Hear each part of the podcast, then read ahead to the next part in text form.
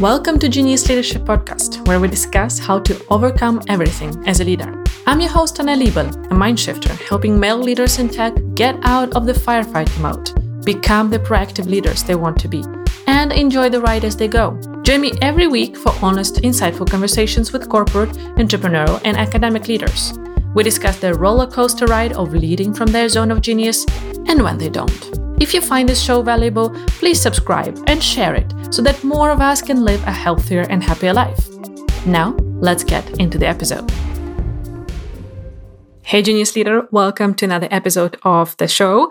This will be a solo one, potentially triggering some of you and feeling like an attack but it's a conversation that we need to have. And I think it's very important to listen carefully to this topic. If you are in any leadership, HR position within the company, it's for you. It's important to look at whether you are feeling that this is something that might be relevant for you. I'll provide both the description of the problem that we'll be talking about, but also several things to look at to do a quick but fairly effective diagnostic of how is the culture within your company, how is the leadership within your company, and whether you need to take some action to improve that particular part. I'm taking a deep breath here because it's, as I said, some people get very surprised how straightforward I am with my position or my opinion on this topic. And the topic is the autonomy courses for employees. This is a request I have been get, getting on multiple occasions from different companies in the past three years. So I do corporate trainings or leadership trainings within uh, smaller companies. And some of these requests have been can you teach our individual contributors, so not necessarily the managers and the leaders, but people who are the employees, on how to be more autonomous, how to work better on their own, and so on.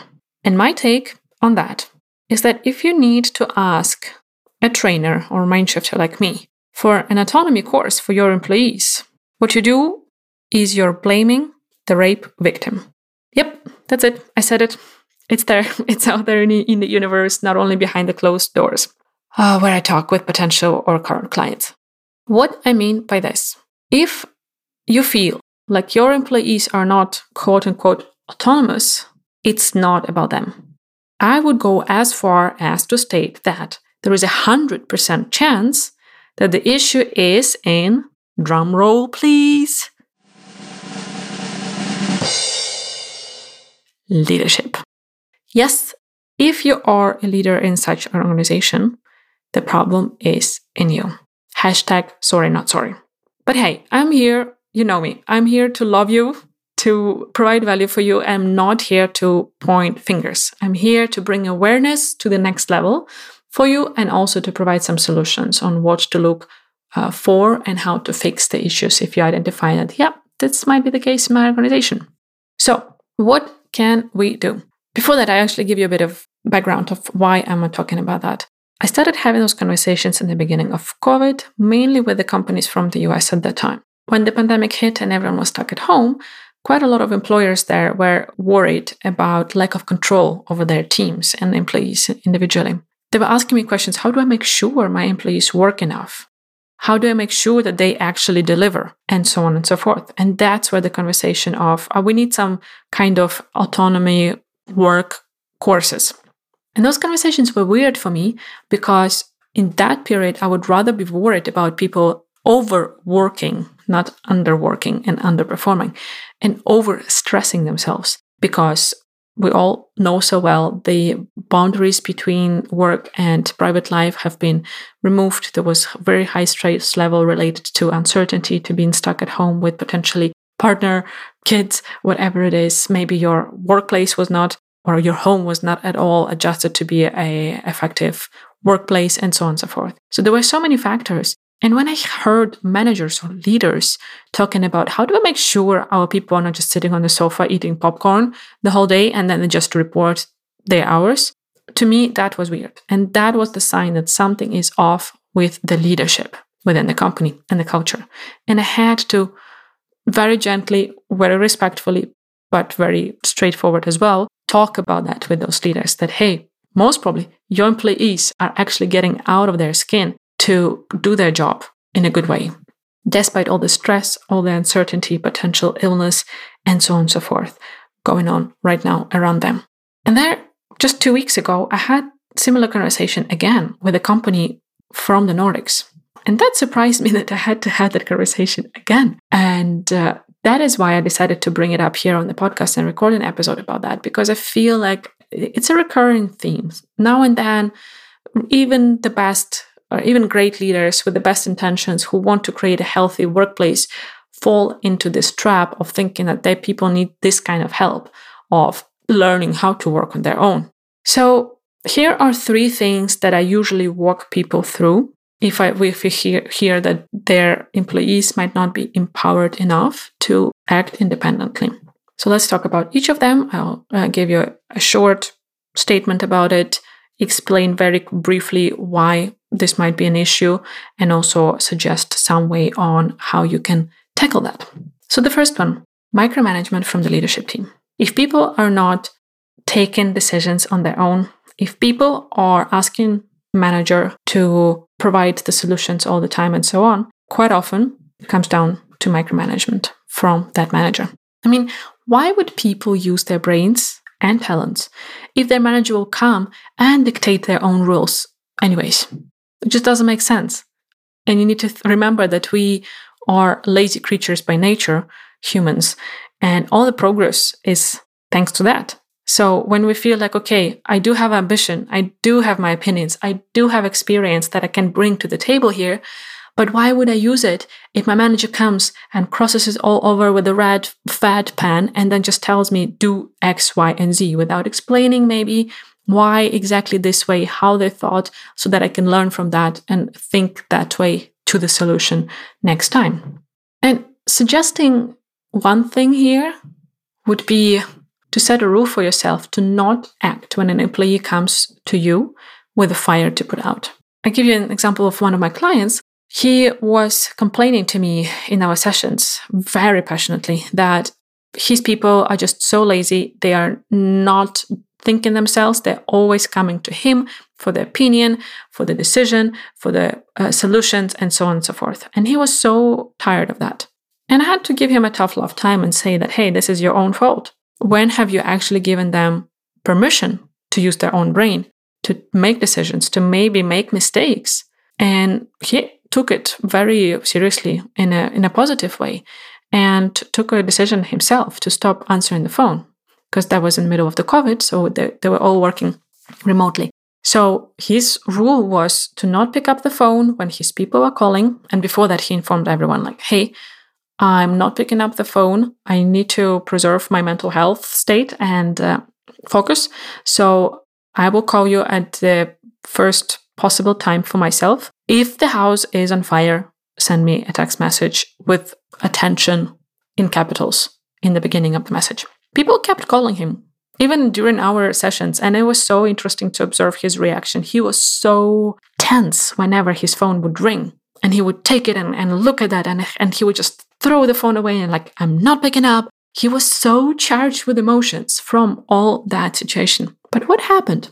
With his rule actually the last part of it he would call back 10 to 15 minutes latest later so he would not miss uh, he would miss the, a call he would not pick it up but then he would call back very soon and in 95% of cases the employees would answer the phone with saying something like, oh, that was nothing, or yeah, we had a problem, but it's already solved, or it's already being solved. He was shocked. Really, by letting go of control, but just saying like, hey, I'm here if if you really, really need me, but I trust that you can actually handle the things. He gave the power and permission for his people to suddenly act again, to suddenly think again, to suddenly use their talents, their experiences to actually bring the value to the company. And my client suddenly didn't need to be a firefighter and he could get back to his strategic thinking, growth of the company, thinking long term, but also leading and coaching his team instead of fixing fires for them all the time. So you see, this is a shift that can happen very quickly, as my client's example has shown. And it took just a couple of days, not even a week, to start seeing the difference there. And that released so much time and headspace and energy for him to be better leader for his people instead of feeling like he has to micromanage and control every single move of theirs. So if you catch yourself on that, if you feel like, okay, uh, I'm annoyed that my people are not really using their brains, look at yourself. Where have you might be a bit overcaring and where have you might have taken it too far with your show and care for, for, for your people in the way of taking their power away from them. Look at that, try to fix it, come up with your own creative way of how you can do that, uh, how you can stop micromanaging your people and giving them the power to use their brains, their talents, their experiences for the value of, yeah, for the progress within the company, but also for their own learning and development journey so that it's more exciting to be part of your team. Second one. This is a tough one. I know that when, when I notice it, it usually needs to be very diplomatic and gentle conversation because it can be difficult to change it, to identify the root cause for it in the first place. And sometimes um, to fix this issue, you need to go through some painful decisions like let, let some people go, etc. And this issue is the blame culture within the company or team. And why that affects the autonomy of people is because no one wants to be the one to blame if something goes wrong. If the culture within the company or team is healthy and people are taking ownership and are there to play together as a team and to find solutions to the problems as a team, it becomes much easier to take risks, to be autonomous, to be self going. Because I know that I will be safe even if it goes wrong. People appreciate that I'm trying, um, I'm testing, I'm proactive, and so on and so forth. But if finger, fingers are pointed, fingers, fingers are pointed at the person who took the decision when it goes wrong, then of course, no one wants to be that person all the time. It's not fun. And again, it takes away the power from people to take decisions, to learn from their own mistakes, to learn and development, uh, learn and develop uh, both individually and as a team. So look at your own company and t- or, or team and look at that. Is there healthy way of taking failures and also acknowledging the wins? And here, a simple step to start improving the culture within the team or, or a company could be this rule. You take group ownership of failures, but an individual stands behind every success. And what I mean by that is that exact thing that we always bring the team together when something goes wrong. And we discuss it in plural first form. So start talking about failures as a team. What did we miss? What can we do better in these situations? How can we support you or each other next time? And again, it doesn't mean that if someone is underperforming, that by all means you just uh, ignore that and uh, put basically making the whole team work for the underperformance of one person. No, that's a completely different discussion of how to manage underperformance of an individual or the whole team. But start talking in those terms and see how that changes the dynamic within the com- uh, within the company or the team, the dynamic of decision making, uh, what kind of solutions people are coming with, how proactive they are, and so on. And when something goes well, Emphasize that achievement and make it clear that you see each individual behind that success. Say, Well done, Peter, with this sales conversation with a potential client.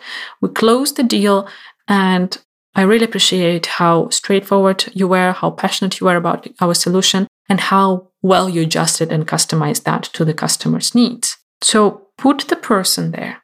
Again, it empowers them to see, like, hey, my contribution really matters. And I do want to be on that in that spotlight for a moment to be acknowledged for my passion my ambition my knowledge my expertise uh, my ideas and so on and so forth so that's the second one let's re revisit both of them the first one the first issue is micromanagement from the leadership team and here i suggest you to uh, practice to sit on your hands when people come to you with their fires.